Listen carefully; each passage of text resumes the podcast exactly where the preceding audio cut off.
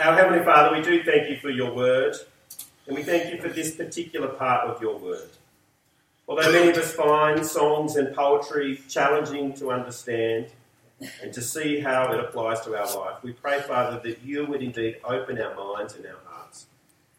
Not only to understand this wonderful love song and poem, but how it ought to change our life, whether we are married, single, whatever relationship status we are. We pray that you will teach us today. In Jesus' name. Amen. Well, winter sport is over for another year, and I have to say the Minchinbury Jets under nine soccer team did amazingly well, and their coach in particular was in fine form in 2018. And although I was a reluctant coach at the beginning of the season, being one of only two dads that turned up to registration day, the other being Jeremy Swin, who kept his hands very well beside himself. I actually really enjoyed coaching the under nines soccer team this season. I'm really looking forward to presentation day in a couple of weeks' time. Now, at the start of the soccer season, uh, as a coach, I had to sign a coach's code of conduct, which I was very happy to do. And as I saw the code of conduct, I noticed that there was also a parent's code of conduct. And if you've ever been to children's sport, you might understand why there needs to be a parent's code of conduct. Let me read you three of the bullet points of the parent's code of conduct and see if you can see what they have in common. First bullet point says this I won't use bad language, nor will I harass players, coaches, officials, spectators, or anyone on the field. Two, I will give positive comments that motivate and encourage continued effort. And three, I won't criticise or ridicule my child or another child's performance after the game. Did you see what they had in common? Oh. They're all about how a parent uses their words in relation to the game. How they speak to their own child, how they speak to other children, and how they speak to other parents and officials and spectators there as well. There is an old saying that said, Sticks and stones may break my bones, but words will never hurt me. Hmm. But those of us that have been on the end of a sharp insult know just how much words can actually hurt. Hmm. You won't amount to anything. You make me sick. You are the worst. I don't know if you've ever heard those words spoken to you or to somebody else, but it's horrible, isn't it? And degrading. But long before there was a soccer parents' code of conduct, Solomon also knew the power of words. The power of words to create, the power of words to crush. In Proverbs chapter 12, Solomon says, There is one who speaks rashly like a piercing sword, but the tongue of the wise brings healing. Words actually have power to hurt or to heal, to create or to crush. And in Song of Songs, chapter 1, we also find wisdom from Solomon for the way that we speak, particularly to those who are closest to us. But in Song of Songs, chapter 1, it's slightly different to Proverbs. Solomon's wisdom here comes in the form of poetry and song, but it nevertheless teaches us wisdom for our words and the power of our words. Last week we introduced the series called The Love Song, the Song of Songs. And it was my view that I presented last week, and I still believe it, that Solomon wrote this song. Song of Songs, chapter 1, verse 1 says that he did. And his purpose in writing this song is to give us a picture of what true love looks like. And that true love is simple, monogamous, faithful, passionate Garden of Eden love. Now we know that Solomon didn't know this love innately. He had to learn it the hard way from having 700 wives and 300 concubines and learning that relationships can be dysfunctional, but there is a better way. And he learnt that way and he wrote this song about a married couple, a lover and a beloved, who lived this pattern of true love from the Garden of Eden. Now, you may have noticed that as Ness and I started to read Song of Songs, chapter 1, there was no gentle introduction. There's no backstory of who this husband and wife are, who this lover and beloved are. How did they first meet? What was their first date like? When did they get married and what was their special day like? There's no introduction. In fact, the song just launches straight in Oh, that he would kiss me with the kisses of his mouth. Straight into a passionate plea to be embraced by her husband. She is in deep love with him. And it climaxes, excuse the pun, in verse 4, where she longs for him to take her into his chambers. And she calls him her king and just wants to be in his presence. And their friends encourage them to do just that. We rejoice and are glad with you. We will praise your love more than wine. As I said, Song of Songs. It's a unique book uh, of the Bible. that celebrates love and intimacy between a husband and his wife. Now, it's not that their backstory, their love story, if you like, is unimportant to Solomon. It's just that Solomon has a different purpose in mind for this song than just telling a romantic love story. He wants us to focus on, as the readers of this song, on how they express their love. Not how they came to be together, but how they are living now in a loving relationship. And what I want you to see, as I began this morning, is just how they use their words as an expression of their love for one another. Their words. And it's interesting as we look at the way the wife speaks. Particularly in verse 5 to 7, the first part of her kind of self reflection and song is that she actually speaks negatively about herself. There is a deep sense of doubt and insecurity that she feels. I have a look at verse 5 to 7 again, where the wife says, Daughters of Jerusalem, I am dark like the tents of Kedar, yet lovely like the curtains of Solomon. Do not stare at me because I am dark, for the sun has gazed on me. My mother's sons were angry with me. They made me a keeper of the vineyards. I have not kept my own vineyard. What she's saying there is, as she looks into the mirror and sees her appearance reflected back, she is disappointed with what she sees. She says to her friends, My skin, it's just way too dark. You know, if my brothers didn't make me have to work outside with them in the hot sun, I wouldn't be so dark and, and suntanned. I wouldn't have coarse fingers from pruning the vines. I would be beautiful. But don't stare at me because I'm not beautiful. Now, every culture has different standards of beauty for many people today, being suntanned and outdoorsy is a picture of beauty. But in ancient Israel, it wasn't. She says that she likens her body to a vineyard, but one that she has neglected.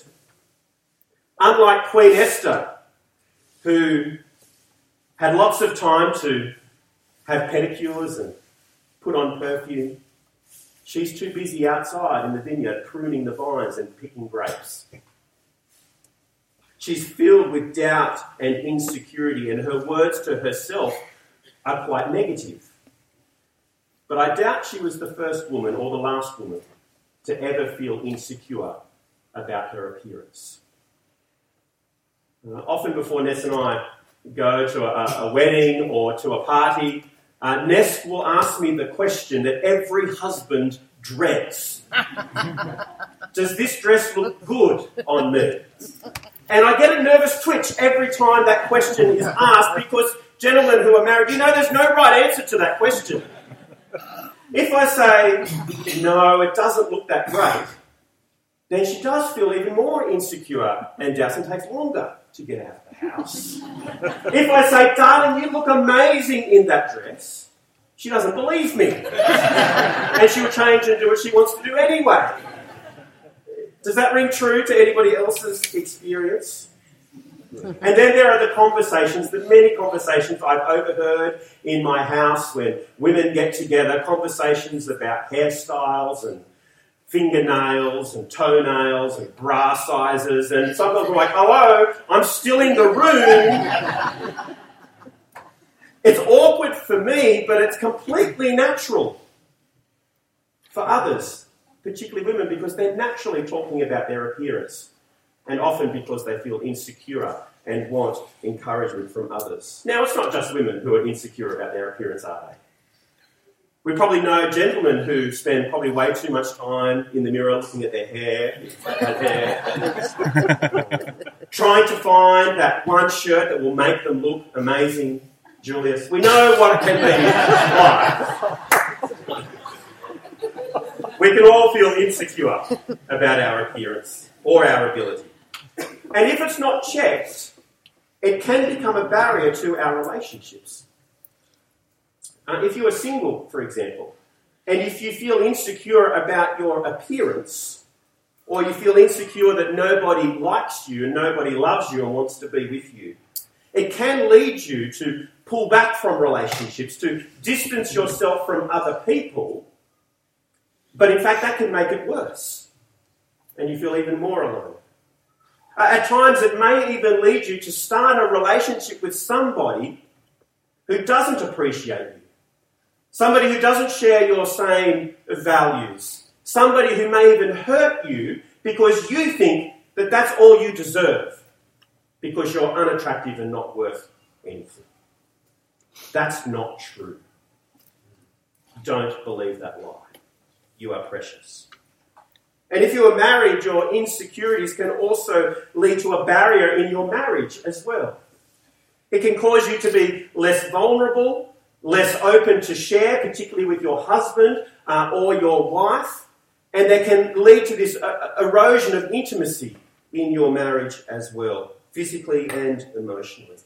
Negative self talk, words of doubt, can become a barrier to intimacy and relationships. And maybe you know that.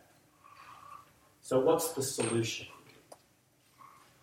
Well, long before contemporary psychologists talked about the power of positive thinking and encouragement, Solomon knew of the power of encouragement, the power of words of adoration. And I want you to see it specifically this morning in the way that the husband addresses his wife, the way the husband uses his words to restore any or revive any sense and renew any sense of insecurity and doubt that she has about herself.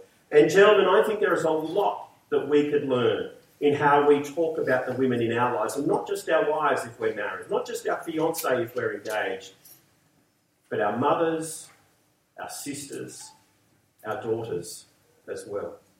Have a look at verse 9 through to verse 11, and then also verse 15. This is how he speaks. I compare you, my darling, to a mare among Pharaoh's chariots. Your cheeks are beautiful with jewelry, your neck with its necklace. We will make gold jewelry for you, accented with silver. And then down, how beautiful you are, my darling. How very beautiful. Your eyes are doves. Can you see how he responds to her words of doubt with words of adoration. Now, we must remember that standards of beauty, as I said before, can change from one culture to another. So don't get too hung up on the idea that he calls her a big horse. Um, horses, they are beautiful animals, they are incredible animals. And you think of Black Beauty and you think all the great horses, they're incredible animals. And Pharaoh's horses in particular were often dressed immaculately. And he just sees her like that a picture of strength and beauty. And he's working really hard, can you see, to make her feel beautiful because she doesn't feel beautiful. Three times he says, You are beautiful. Verse 8, verse 10, verse 15. And remember, he's not some smooth talking creep trying to get into the pants of the girl that he met at the pub. He is talking about his wife. His wife and responding to her doubts about herself with wonderful words of adoration. trying hard to make her feel beautiful. And he uses lots of metaphors from creation, horses and doves and others. But do you notice what he never compares her to? He never compares her to another woman. Never. He never says, Honey, you are just like the concubines in Solomon's palace. Or you're just like the swimsuit models on Instagram. He never says that. And I think that's really important for us to remember. Men, please never compare the women in your life to somebody else, to another woman, either in real life or on the internet. She already feels insecure about herself. It will only make it worse if you say, I just wish you were like whoever that might be. Men, it's our job to praise the women in our life for who God made them to be, not who our world thinks they should be. This lover knew that. For him, his standard of beauty was his wife, not some other standard. So for me, at the moment, I'm into 38 year old Anglo Indian women, five foot one and a half with three children, and her name is Ness. and she's stunning. She's my standard of beauty, not anything else. And if you are married, gentlemen, your standard of beauty is not some woman on the internet, but the woman standing in your lounge looking back at you with eyes like doves. And notice that his words of adoration work. They actually build a sense of intimacy. Have a look at verse 12. She responds While the king is on his couch, my perfume releases its fragrance. My love is a sachet of myrrh to me, spending the night between my breasts. My love is a cluster of henna blossoms to me in the vineyards of Engedi. And then down in verse 16, how handsome you are, my love. How delightful. Our bed is lush with foliage. The beams of our house are cedars, and our rafters are cypresses. Now, we don't know if her words of doubt had built a barrier in their relationship as a married couple. But that barrier has been torn down by the end of chapter 1 because of his pursuit of her, particularly with his words of adoration, because the love that the song just exploded with in verse 1, uh, let him kiss me with the kisses of his mouth, that's exactly how the chapter ends. Except they're outside this time, embracing each other on a bed of leaves underneath the pine trees in the forest. Let the reader understand. Words are powerful. Words have power to crush. Words have power to create. And whether you are single or married, if you are a Christian, you know that to be true.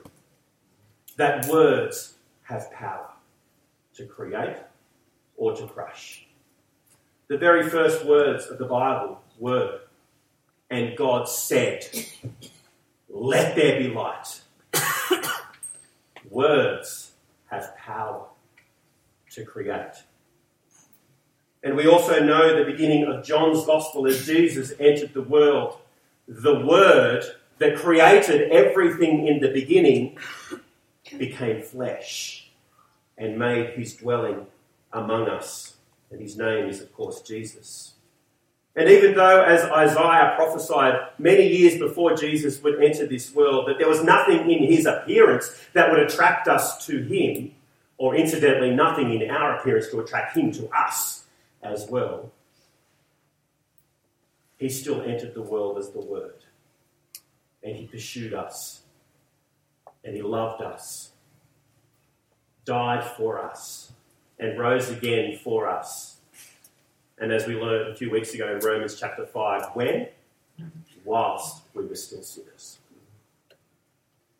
Friends, you may have heard many crushing words in your life, words that others have spoken to you, words that you may have even been speaking to yourself. But please hear this word this morning that in Jesus you have someone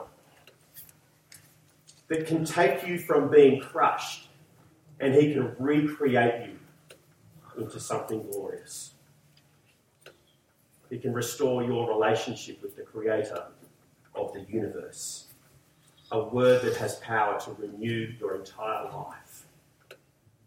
And if that idea is new to you this morning, I'd love to talk with you more about how the Word can transform your life. If you'd like to talk more about that, write it down on your engage card. I'd love to get in touch with you during the week and share just how this word can do a great thing in your life. And if you have experienced the powerful, renewing, adoring, creating words of Christ in your life, then you now have a power with God's Spirit living in you to mimic, to echo, to follow the example of God's loving words to you in the way you speak, particularly to those that you are in relationship with intimately. Words have power to crush or to create. So let's apply this directly to us today. Let me talk to the husbands first. When was the last time you complimented your wife? Either her appearance or her ability? When was the last time you made a positive word of encouragement to her? Many men find this difficult.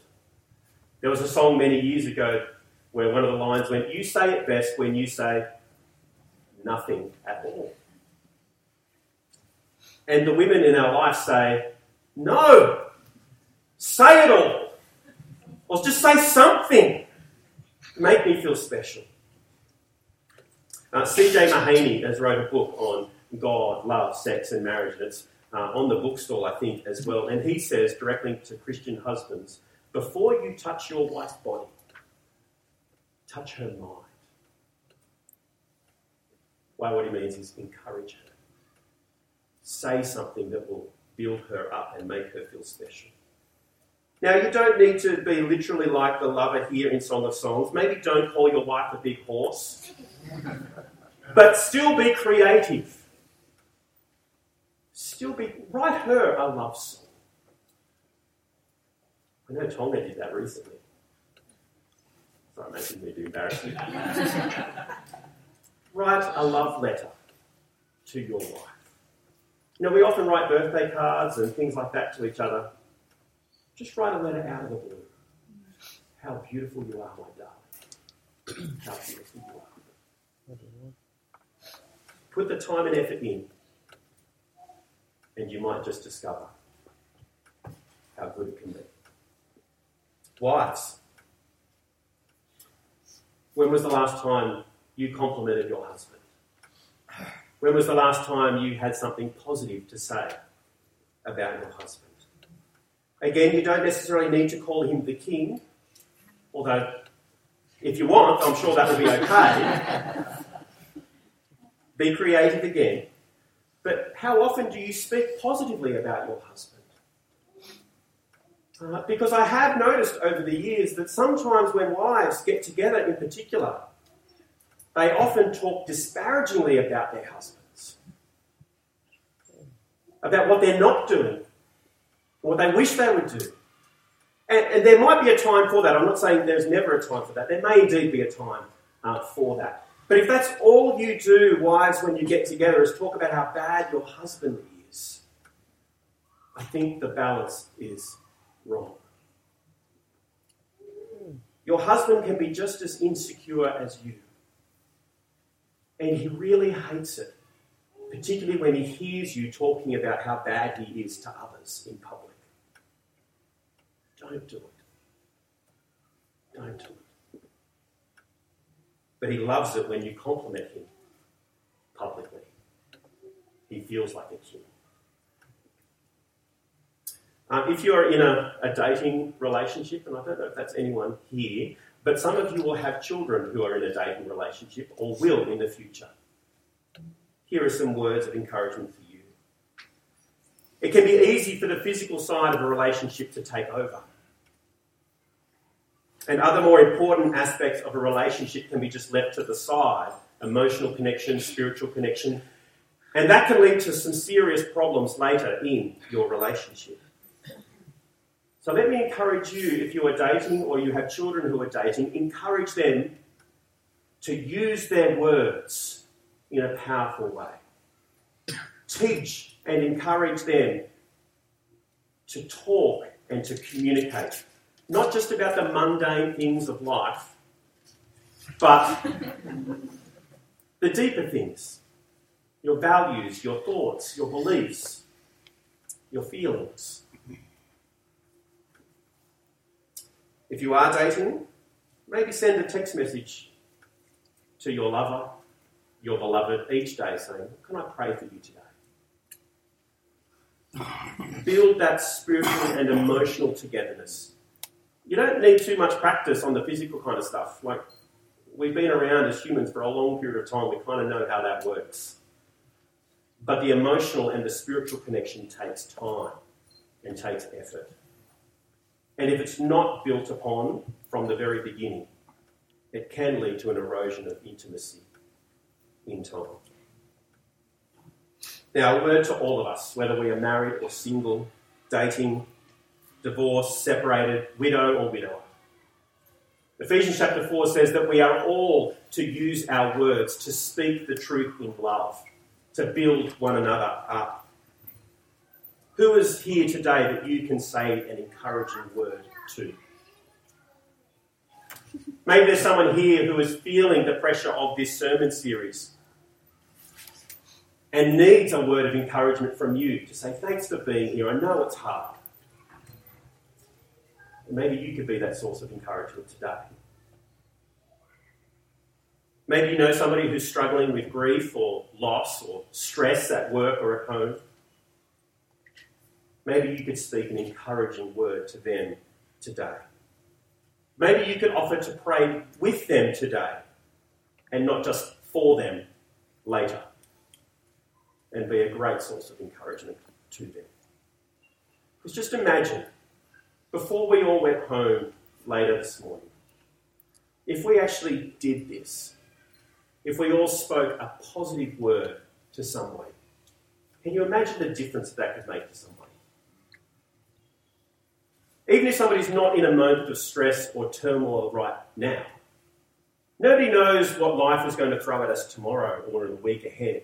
And your simple, costless word of encouragement today could be just the anchor that they need to get through the week ahead. Words have power, both to crush but also to create use your words to create. Let's pray. Our Heavenly Father, we thank you for your powerful word, that you brought this entire universe into being through your word. And Father, we thank you that your word became flesh, became human, and lived amongst us to show us how personal compassionate, generous that your word is. Father, we thank you that whilst we're still sinners, Christ died for us to bring us back into relationship. For those of us that have enjoyed and grasped hold of that great word, Father, help us to use our everyday words to create, to renew, to build others up. Particularly if we are married with our husband or our wife, with our children, with our parents, but all of us with the complex web, of relationships that we have. Father, may we be known as those who deeply love one another, especially with our words. That's in Jesus' name we pray. Amen. Now, friends, we're going to transition into a time where remember the Word became flesh and died and